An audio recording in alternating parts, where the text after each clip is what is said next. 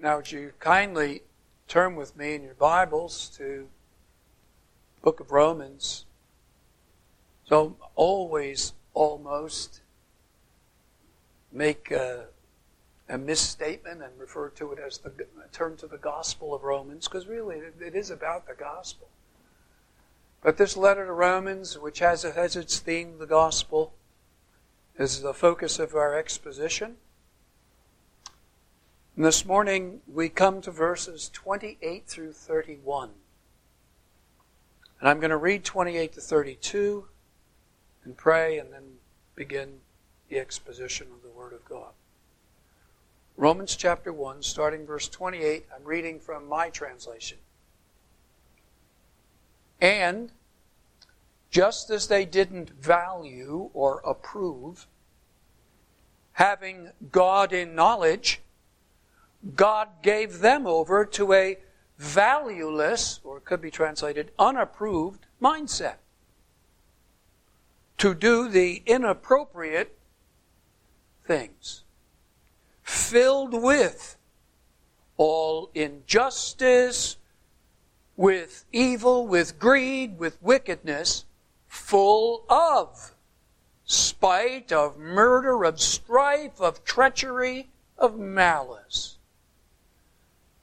slanderous gossips, God hating or anti God insulters, arrogant braggarts, schemers of bad things, disobedient to parents, insensitive, unreliable, unfeeling, unmerciful. Who, although they know God's judgment, that those who practice such things are worthy of death, not only do them, but also approve those who practice them. Well, let's pray for God's blessing on the ministry of His holy word this morning. Father, as we come to you this morning, we acknowledge we are totally dependent on you to understand your word and especially to take it to heart and to implement what it says in our lives. And so we pray, we plead, draw near to us, open up the word to our minds, write it on our hearts, give us wisdom and grace to live by it in our lives for your glory. In Jesus' name. Amen. Now, just reading that text, this is not what you call a happy, glad text, is it? It doesn't just make you feel so good to hear about how bad people are. So, before we started, I was glad we had the Lord's Supper today because the Lord's Supper is about good news for bad people. It's about bad people that got saved through what Jesus did for us. Blessed be his name. That's why I wanted to sing that hymn just before we started. There's a fountain filled with blood. Christianity's not for good people that never did anything wrong. Christianity's for people like this, degenerates, saved by grace. A fountain filled with blood, when we consider all this bad news about bad people, people like us, how should we consider it? In a context of grace? In a context of a fountain filled with blood? Mercy to sinners. A religion for bad people that deserve to go to hell, people like us. So, you read about this stuff this morning. It's not a happy text. It's a sad text. It's a grievous text. It's a text that describes what people are like when God says, go do your thing. It's not very pretty. But remember the context. Why did Paul bring all this up? He brought it up because he's telling people the good news about Jesus and about the fact that Christianity is for bad people that deserve to go to hell, that have lived their life in moral degeneracy, and God has mercy on them. That's why he mentions this. So, even though it's not a happy text, the context has a smiling face. It's a context of mercy. and a context of hope and a context of forgiveness and a context of pardon. That's the context in which Paul brings up the wrath of God displayed in society. And he says that when any society refuses to have God in its knowledge, verse 28, and just as they didn't value, and he, he, he uses, I, I try to capture in the English the play on words that's found in the original language. Just as they didn't value having God in knowledge, God gave them over to a valueless mindset. That noun and that verb are cognates. That is, they basically come from the same word. So if you want to translate it just as they didn't approve, then I think you should translate it in an unapprovable mindset. They didn't value having God, so God gave them over to a worthless, valueless way of thinking. They didn't approve knowing God, so God said, okay, I'm going to give you over to an, an unapprovable way of thinking and living. There's an irony in what God does. When any society refuses to have God in its knowledge, God abandons that society to sexual degradation in manifold violations of the marriage ordinance, sexual deviation from the norm in disgraceful sexual passions, and moral degeneration, a lack of common decency. Now, last time we looked at verses 24 to 27 and divine abandonment to sexual degradation and deviation, and now today, divine abandonment to moral degeneration, to a good for nothing, garbage, valueless, trash, worthless, can't be recycled way of thinking. This does not go in the recycling bin. This goes in the garbage bin.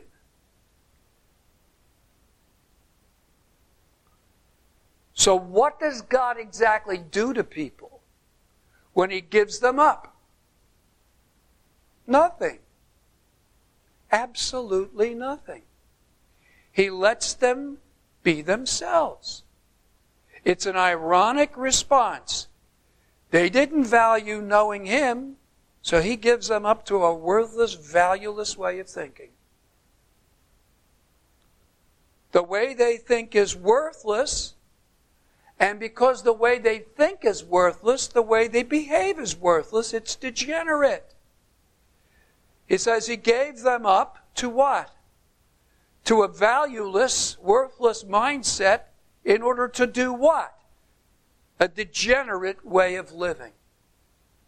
So, lifestyle, the way you act and behave, grows out of what's in your mind and heart. Like Jesus said, out of the abundance of the heart, the mouth speaks.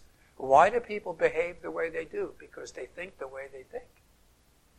Their, quote, world and life view, their mindset, their mentality about God and reality is the source of the lifestyle that they live. So he gives them up to a valueless mindset to do, by way of lifestyle, inappropriate, degenerate things.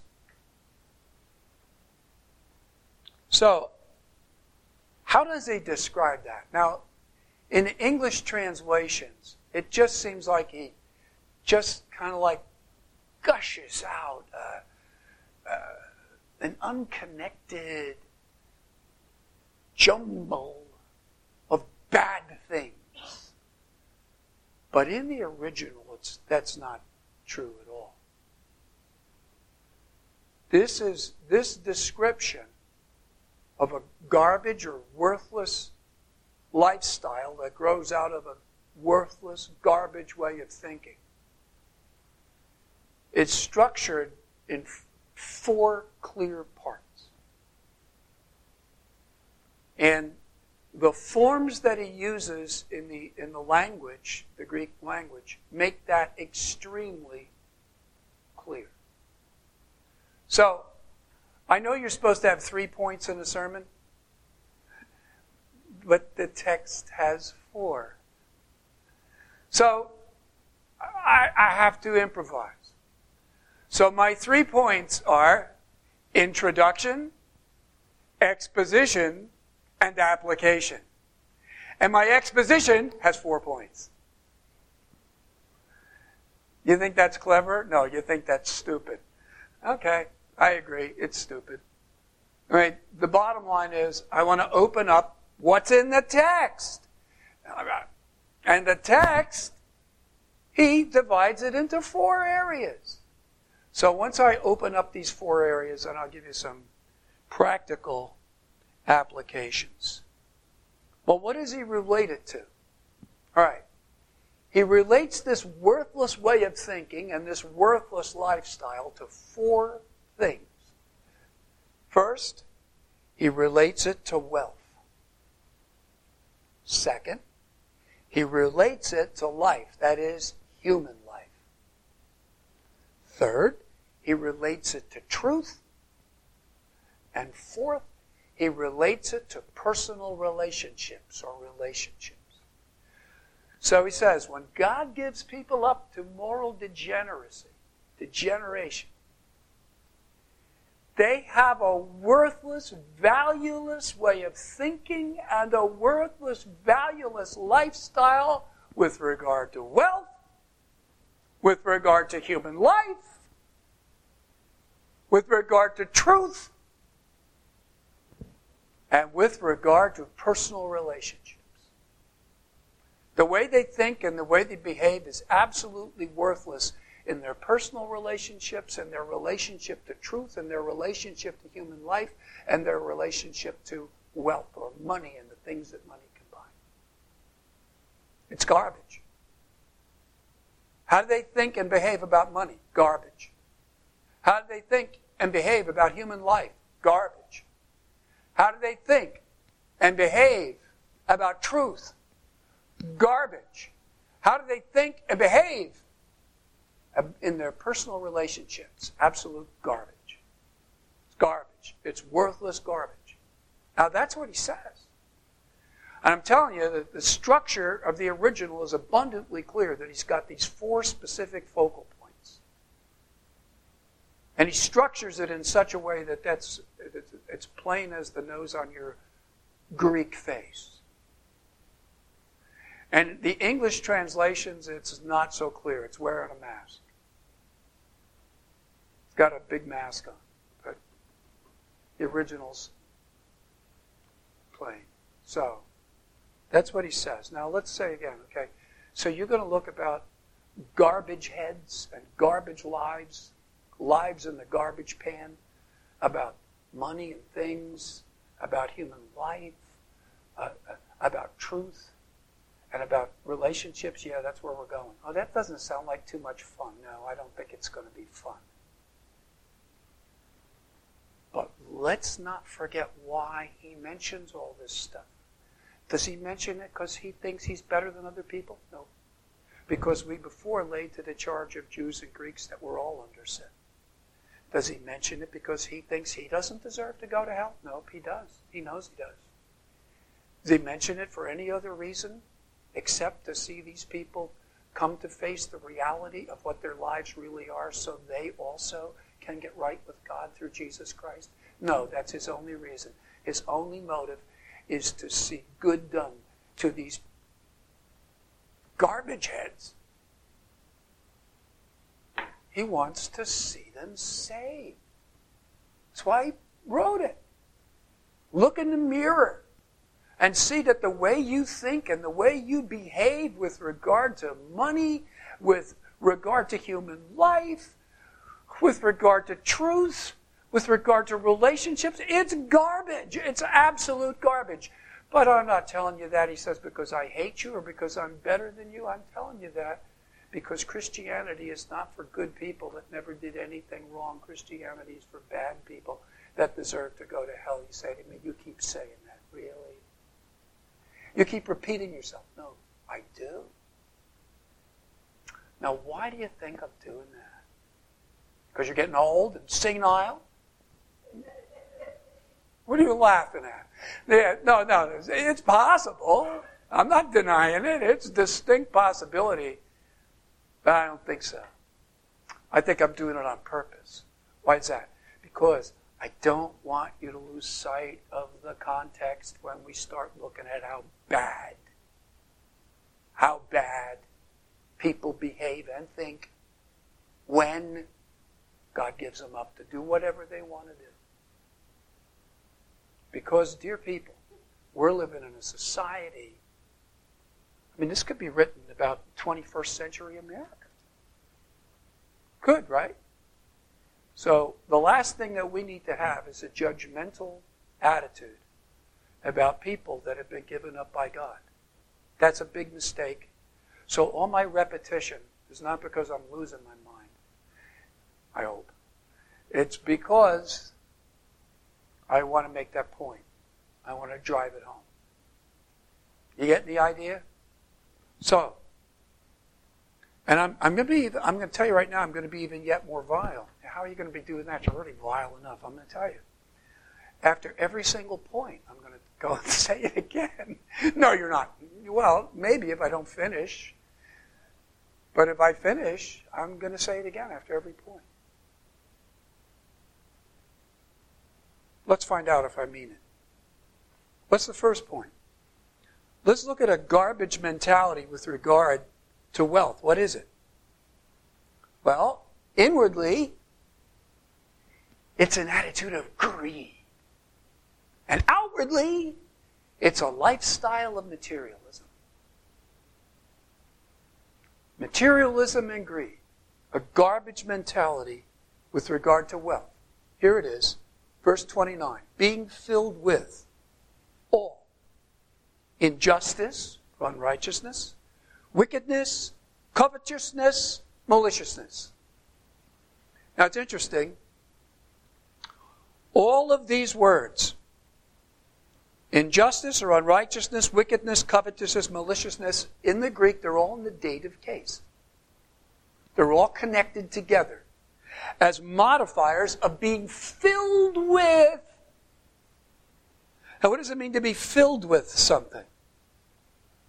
And then filled with all injustice. Well, filled with every kind and every degree of injustice. And filled with it means that they're under the controlling influence. It is the driving force of how they think and how they behave. It is typical, characteristic, distinctive of their way of thinking and acting.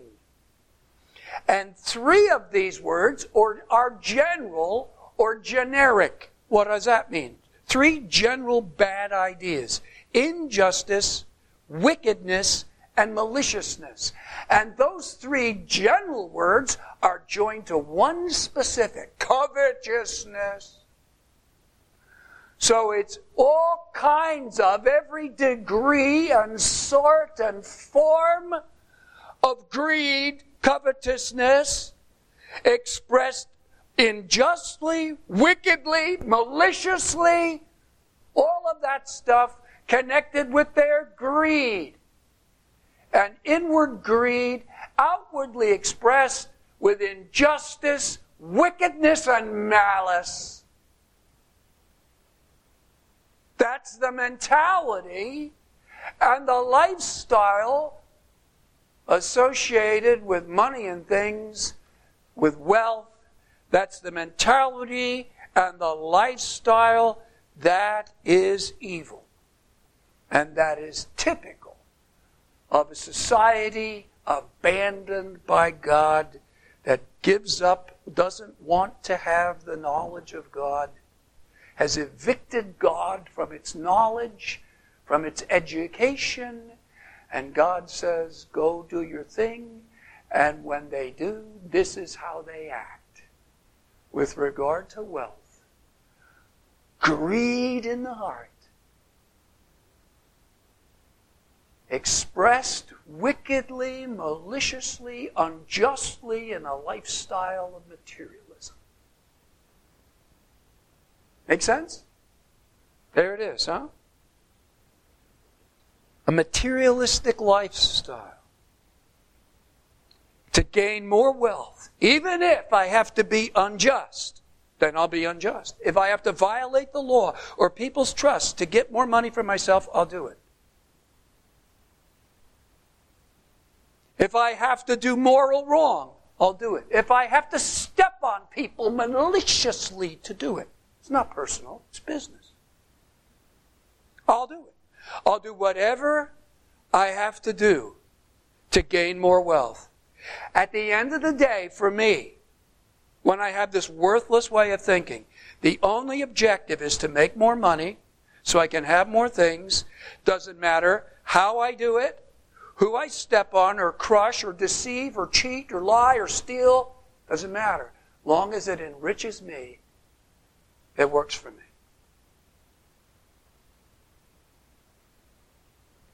So you have greed among the political leaders, bribery, peddling influence and access, and insider trading.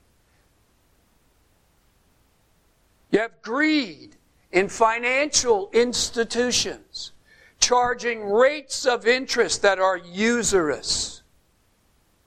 Financial advisors who are not fiduciaries promoting and selling products to enrich themselves rather than looking out for the best interest of their clients.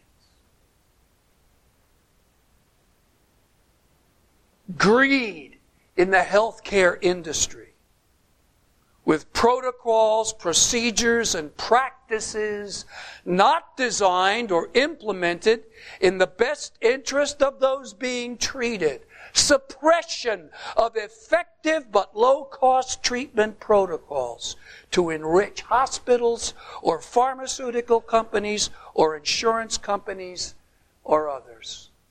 Greed and a lifestyle of injustice, malice, and wickedness connected with that greed. You got greed in society, not just in political leaders and financial institutions and healthcare industries, but you have greed in society, people getting over their heads in excessive debts in order to be able to live beyond their means. You have people cheating on taxes, doing crooked business dealings. So, you're making this up. Really? Think so? Say, you're going to stop and say what you said? Yep. Why does Paul mention this? Why does he mention this greed? What's his point? Is his point that we're better? His point is this is why you need to be saved. People living like this, God offers you mercy. He offers you deliverance. There but for the grace of God go I. I deserve to go to hell as, as much as the most greedy, unrighteous, malicious people living in our society today. I'm not going there. And you don't have to go either if that's how you're living. You don't have to go to hell. The reason we're bringing this up is not because we're better than you. It's because Christianity is for bad people that never did anything right. It's for greedy people. It's for greedy people, unscrupulous in their greed, malicious in their greed, unjust in their greed, wicked in their greed. It's for people just like that. That's why Paul mentions it. Because Christianity is not for good people, it's for bad people. Bad people who've been abandoned by God to a lifestyle of materialism and a heart of greed, a worthless attitude, a garbage head and way of life about wealth. Say, you done? No, I'm just getting started. No, that's the first point out of four. So next thing he talks about human life. human life. What is this garbage attitude about human life? He says they are full of spite, of murder, of strife, of treachery, of malice. This is a garbage mentality about human life. And once again, he connects these. Full of is the same as, similar to, what he said before. It's a synonymous way of expressing under the controlling influence of something. That it, it characterizes them. It's typical of the way they act. It's a distinctive of their mindset and lifestyle. They're full of it. And instead of now having four datives, now he's got five genitives. Say, what are you giving us a Greek lesson? No, I'm not teaching you what dative and genitive means. I'm just telling you that the structure in the original is really clear. So now he's got five genitives. And these five genitives are all focused on the same thing a garbage mentality and a garbage way of life with respect to human. And this garbage head and this garbage lifestyle is full of spite. And it's full of murder. And it's full of strife and treachery and malice. spite and envy is murder in the heart. I want you dead so I can have whatever you've got. The spirit of Ahab and Jezebel, a murderous spirit of wishing, wanting people dead. That kind of hate.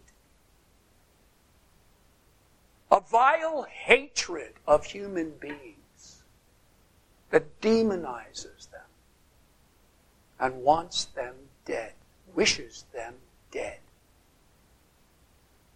Doesn't want their good, wants their death.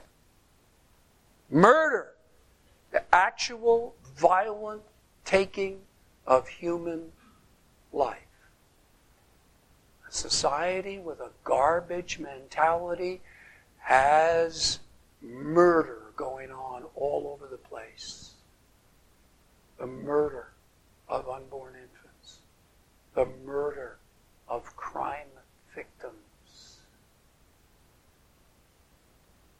It has strife. It has violence, assaults, rapes, armed robberies. It has treachery. What is that? Malice, hate, a murderous spirit that would poison you, not quite so upfront in your face, but a lot more sneaky while you're not looking, stab you in the back or poison your bread it doesn't want to disclose its true nature, a murderous spirit disguised with a smile. That's treachery. So you, you make the victim without suspicion so they don't suspect how much you hate them. He that hides hatred is of lying lips. That's treachery, hiding hatred.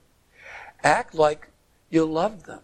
So you just can't wait to stab them in the back. Malignancy, a special word for people with a special desire to hurt people, mean spirited, delight in hurting people.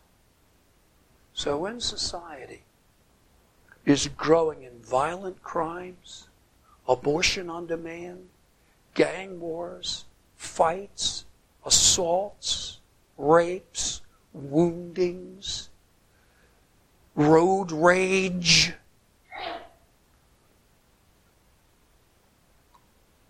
These things are evidence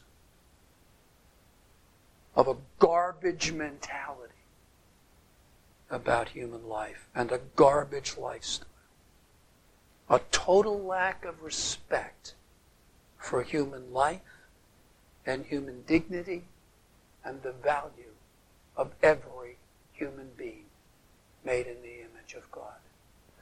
And when God gives them up to degeneracy, degenerate way of life, what do you have? Garbage mentality. Hate in the heart. and violence in the lifestyle. Say, you're not really going to stop and do it again, are you? What do you think? Of course I am. Go nuts. Now, why does Paul mention this violence in lifestyle and this hatred in people's hearts? Does he mention it because he thinks he's better than these people? He mentions it because Christianity is not a religion for good people who never did anything wrong. Christianity is a religion for bad people. It's a religion for people who have a garbage mentality about human life. It's a religion for people who have lived in hate and violence, who deserve to go to hell. It's a religion for murderers who turn to Jesus, for rapists who turn to Jesus. That's not popular. You can't say that. Yes, I can say it. I will say it. It's a religion for violent, hateful people that turn to Jesus and repent of their sins and trust in Him. It's a religion for hell deserving sinners. And Paul doesn't mention this for any other reason except to present their need for Jesus Christ and the gospel.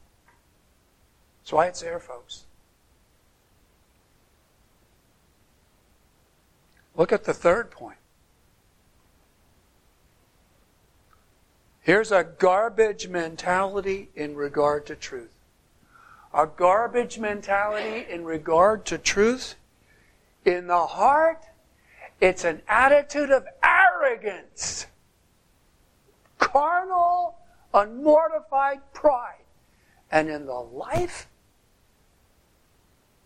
it's a lifestyle of dishonesty. Garbage mentality with regard to truth is an arrogant heart and a lying mouth and a lifestyle marked by wicked deceitfulness and dishonesty and a total lack of integrity and hypocrisy.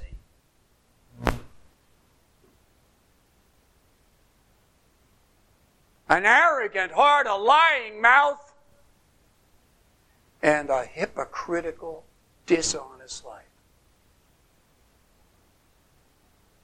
Right? Say, oh boy. Really? He really said that? He did.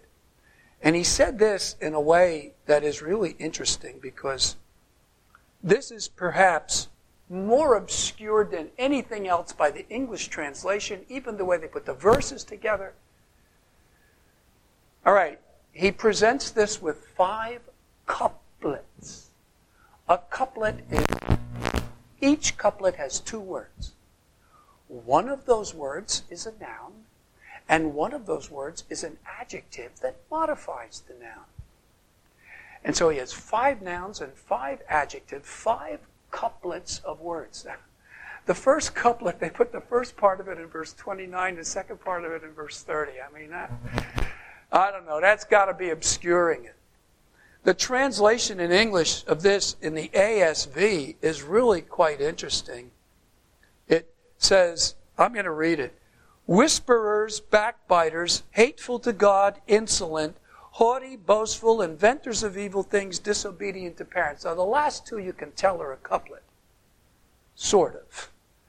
Um, inventors or schemers of bad things and disobedient to parents, you can sort of see that that's a couplet. Of course, disobedient to parents is three words in English, but in Greek it's two. Inventors of pernicious or bad things is four words, but in Greek it's two. At least you can see it's a couplet. But these other ones, here's the way I would translate it. And I put the first two, both of them in verse 29, forgive me. The first one is slanderous gossips. The second one, God hating or anti God insulters. The third one is arrogant braggarts then schemers of bad, that is harmful or pernicious things. And the fifth one, disobedient to parents. So this is this is how a garbage head and a garbage life behaves in regard to truth. In regard to truth, arrogance and dishonesty, slanderous gossips, anti God insulters, arrogant braggers, schemers of bad things, disobedient to parents. There's your garbage head.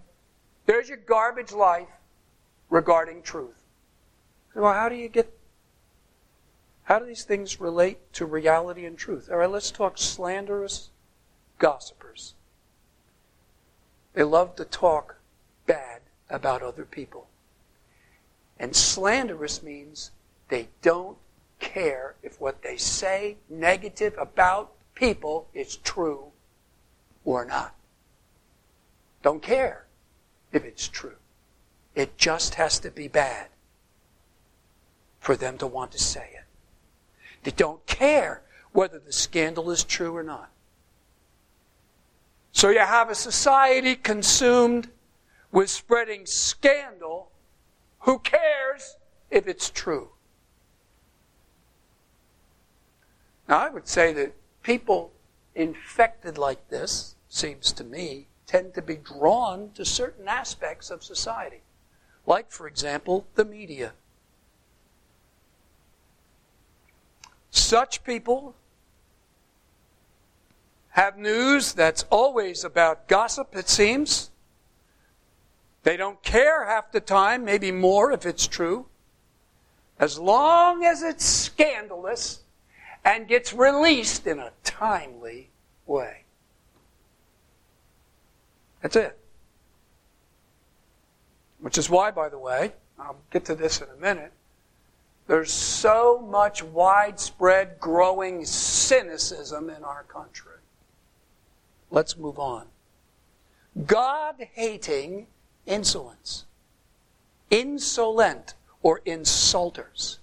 They hate, he describes these insulters as God hating or anti God insulters. And they do this in such a way that they express their hatred of God and religion. What kind of a God is that? Well, if there is a God, he's not a very good one. Not the least bit afraid to pop off their mouth about God. Well, what kind of a God would allow that? Ever heard any stuff like that? God hating insolence.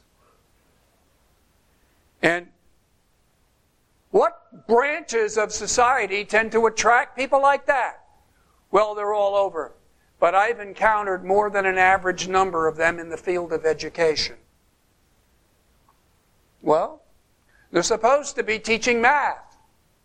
But instead, they're railing against God in their algebra class, in their calculus class, or in their differential equations class. Did you ever have a differential equations class? I did. Did you ever have a math teacher railing against God? What's that have to do with differential equations? No, doesn't have anything to do with differential equations, but it has something to do with God hating insolence. And hating God so much that you can't even keep it out of a differential equations class. Supposed to be teaching history, and instead rewriting history in order to make God and Christianity look bad.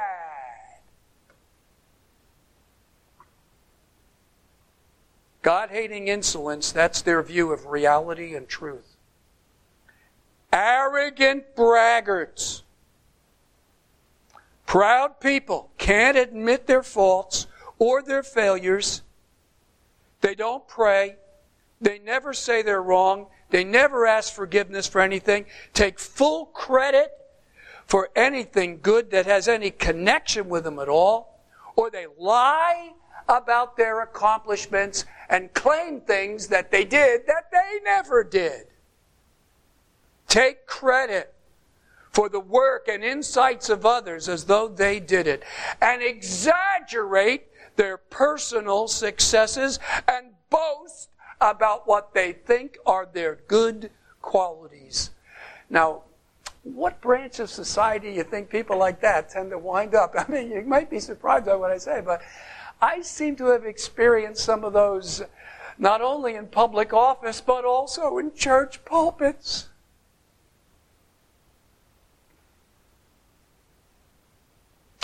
Public office. Oh, yes, you know, I am the greatest American leader ever. There has never been, not even Abraham Lincoln, there has never been a, a, leader in the United States that did more for people than I've done. This is what I've done for everybody. I'm the, maybe the best American leader of all time. Arrogant braggart. I'm the GOAT. What's that? Greatest of all time leader. Well, you talk like a goat. And, uh, and by that I mean the opposite of a sheep. Because that's arrogant braggart. Ever heard anybody talk like that? Hmm. You ever did? I heard it. And unfortunately, I can tell you stories of how I've seen it in people that wind up leading in the church. Not only public office, office in the church. I mean, the last time I preached a sermon, I told a, a story about two pastors Pastor, Pastor Demetrius and Pastor Diotrephes. You ever heard of Pastor Diotrephes? No? You heard of Pastor Demetrius? Well, anyway, they had a conversation. Diotrephes came up to Demetrius and he said, You know, Demetrius, I, I did something wrong. And Demetrius said, Why, what'd you do? He said, Well, I excommunicated people out of the church that didn't deserve to be excommunicated. What should I do? Demetrius said to him, Well, you know what you did wrong. So stand up in front of the church and admit it. Tell him, I sinned against God and I sinned against these people when I wrongly excommunicated them from the church. Dr. Diotrephes said, I can't do that. Why not? Demetrius said. Because if I did that, I'd lose all credibility. I wouldn't look good. Okay? Arrogant braggarts, people that never admit what they did wrong. They're not open, they're not honest about their faults. And they arrogate to themselves things that they never did. You know, like arrogant man scores a touchdown, gets interviewed. He says, You know, I'm the best running back of all time. I can run over people better than Jimmy Brown. I can run around them better than Barry Sanders, and I can run away from them faster than Gale Sayers. I'm just the best running back of all time. But that's not the way a humble running back that gets interviewed answers the questions. What he says is, you know, I couldn't do anything if that tackle that never gets, never has anything said about him, didn't open up a hole you could drive a truck through. Nobody ever interviews the tackle or the guard, without which the running back would be laid on his back in the backfield. And a running back that's arrogant is going to stand up and compare himself to Sanders and Jimmy Brown and Gale Sayers. But a realistic one, realistic, doesn't even have to be humble. He could just be selfish. Because the guard and the tackle are listening to the interview. And he could just be selfish and he could just say, well, I want him to block for me next time. So he could just mention them because he wants them to block. But maybe he's really humble. I don't know. But the bottom line is he's not so arrogant that he takes all the credit for himself for something that he would never have done if a tackle and a guard didn't open a hole for him. Capiche? Arrogant braggarts.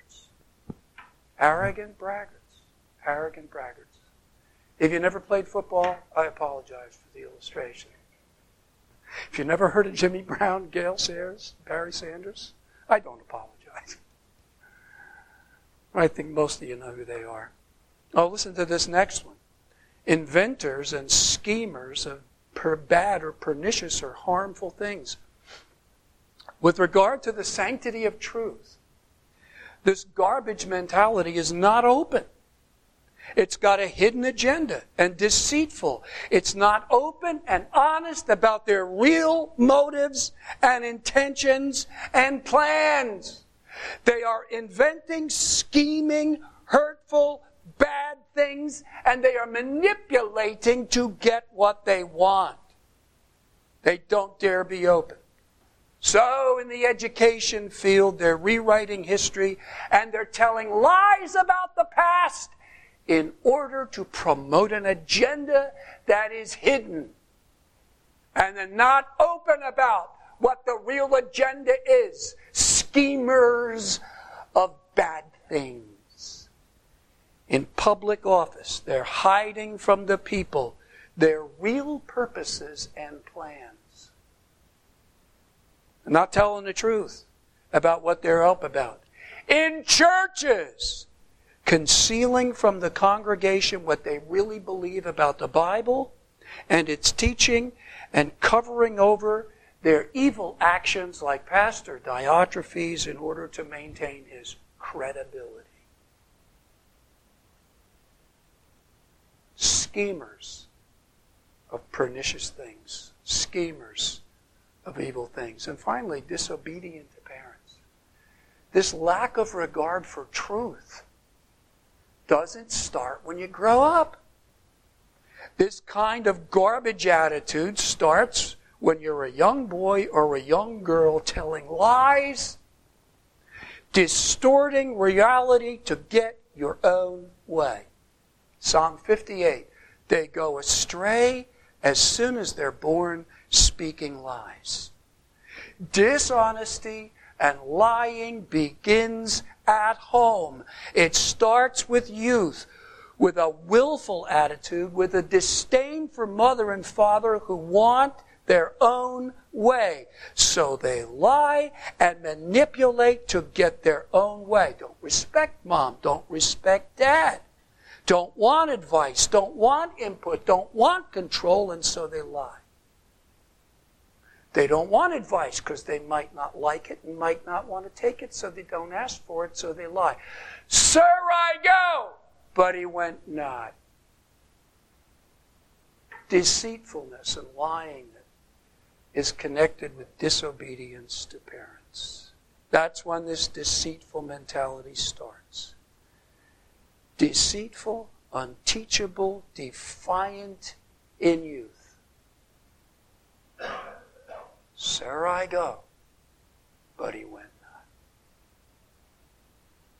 So that's what he says about it. Should I pause to apply that? What do you think? Has God given up our society to deceit and lies? Do we see this kind of dishonesty and deceitfulness and arrogance pretty much everywhere? It's all over, isn't it? Why did Paul mention this? He mentioned this why? so people will get saved. He mentioned this out of a desire to see people that are sinners redeemed and delivered from that wrath, delivered from the garbage mentality. He mentioned it because Christianity is not for good people who never did anything wrong, but because Christianity is for sinners. It's for people with a garbage mentality about truth, a garbage mentality about human life, a garbage mentality and lifestyle about wealth. And finally, it's for people with a garbage mentality regarding their relationships. He says this in verse 31. He says they are, quote, insensitive, unreliable, unfeeling, unmerciful. And again, these four words all have something in common. They all begin with what's called an alpha privative. Oh, What's an alpha privative? Well, it's a letter at the beginning of a word that negates it. For example, we have merciful. And how do you negate it? You don't say ah merciful, you say unmerciful. But in Greek you would say ah merciful. Okay? Like we have moral and amoral. Uh, sort of close, not quite exact, but that's the Greek form. Moral, amoral. That's the alpha privative at the beginning of the word. A, alpha, a, moral. Right. So we use un. So I wanted four words, right? Unreliable, unfeeling, unmerciful, and I wanted unsensitive. But unsensitive, you can't do unsensitive. No such thing in English as unsensitive. So I used insensitive. That's the idea. That's how this fourth way, this fourth issue is connected. And what's it talking about? It's talking about personal relationships. And it's talking about people in their personal relationships being insensitive, unreliable, unfeeling, unmerciful. And it's talking about an attitude of self absorption inside and hedonism outwardly. And I have to explain hedonism, I know. I, maybe I shouldn't use that word because it takes time to explain it, but I will. Self absorption on the inside, a way of life on the outside. When you're self absorbed on the inside, it's all about you. It's all about me. It's all about I. All about me. Because it's all about me and all about I, the way I live is all about me and all about I and making me feel good. That's hedonism. Self absorption on the inside, hedonism on the outside, and people, when they think like that and act like that, are insensitive, unreliable, unfeeling, and unmerciful. So, hedonism is a self centered way of life. It's a pattern of behavior, a lifestyle that's focused on pleasing me making me feel good, having enjoyment and pleasure and ease. That's what my life is about. I work as little as possible so I can devote my time to whatever I am pleased to do. Now, I'm not condemning pleasure or enjoyment of God or enjoyment of God's good gifts. That would be an equal and opposite error. But rather, I'm talking about the kind of self centeredness and self absorption that only thinks about yourself and lives a lifestyle that grows out of that self absorption without concern for the needs or feelings of anybody but yourself, without empathy, without compassion. That's a garbage mentality about personal relationships. Gross, unmortified self absorption in the heart and in the life. It's insensitive without understanding. It lives in basic oblivion and insensitivity and a total lack of perception about the needs and concerns of other people. Unreliable. You can't count on people to do what they say they're going to do. Whether they show up for work or they do a job right or they pay their debt or they tell you the truth, you just can't count on them. Because you don't matter to them. At all. So you can't count on them and no loyalty to anything they said to, to you. They're unloving, They're without even natural affection, so self absorbed that they can't even express love in the context where it would be natural to do it. And unmerciful, lacking in compassion, hard hearted, and merciless. The basic attitude and lifestyle screams this I don't care about you. I don't notice you. I don't think about you. I don't really care what happens to you. What happens to you has no impact on me. Your suffering and need don't matter to me at all. I don't feel anything about you. I don't have any compassion or concern for you. I don't have the time to spend one minute, one hour of my life attending to your needs, alleviating your suffering. You basically mean absolutely nothing to me. I have no time for you. I have no interest in you, in helping you, in keeping my commitments to you or even thinking about you. Have a nice day.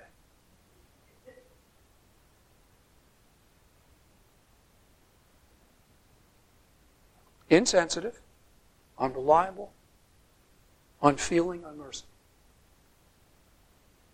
Total garbage mentality about personal relationships and a lifestyle.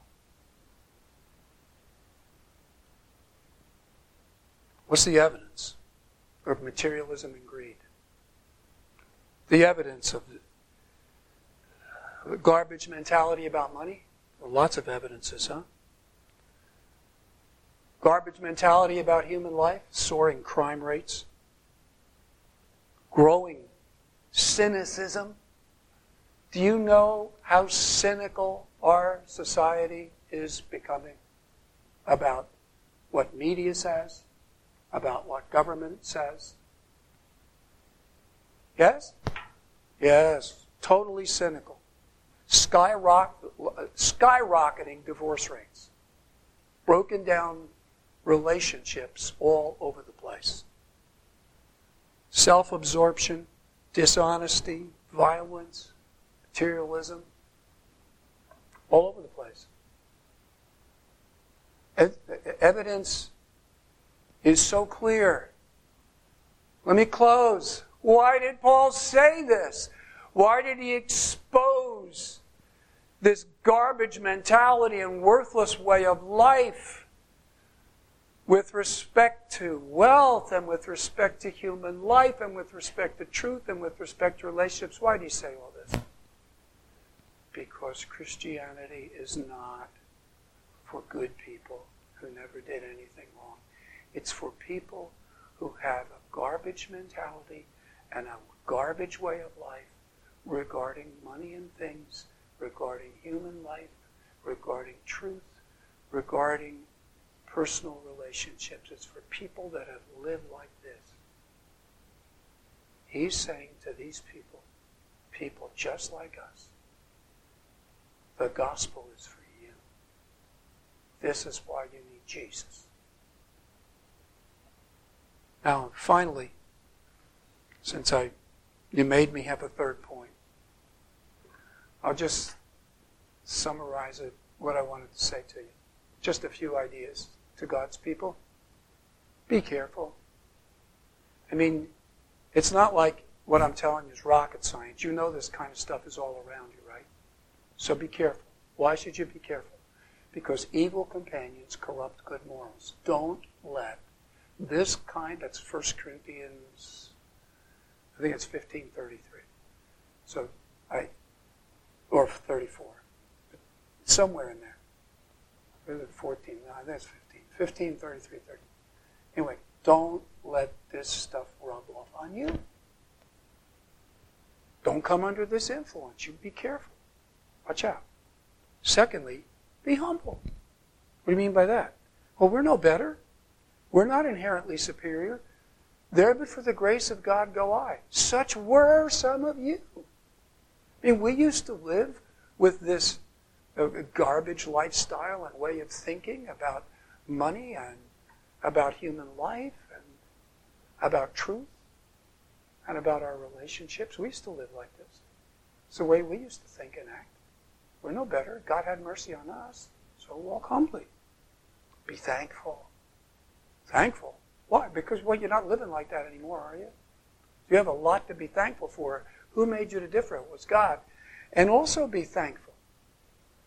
Because there may be some places, because of the increased, skyrocketing violent crime, you won't go there anymore. But there's still other places where you can still go and feel safe.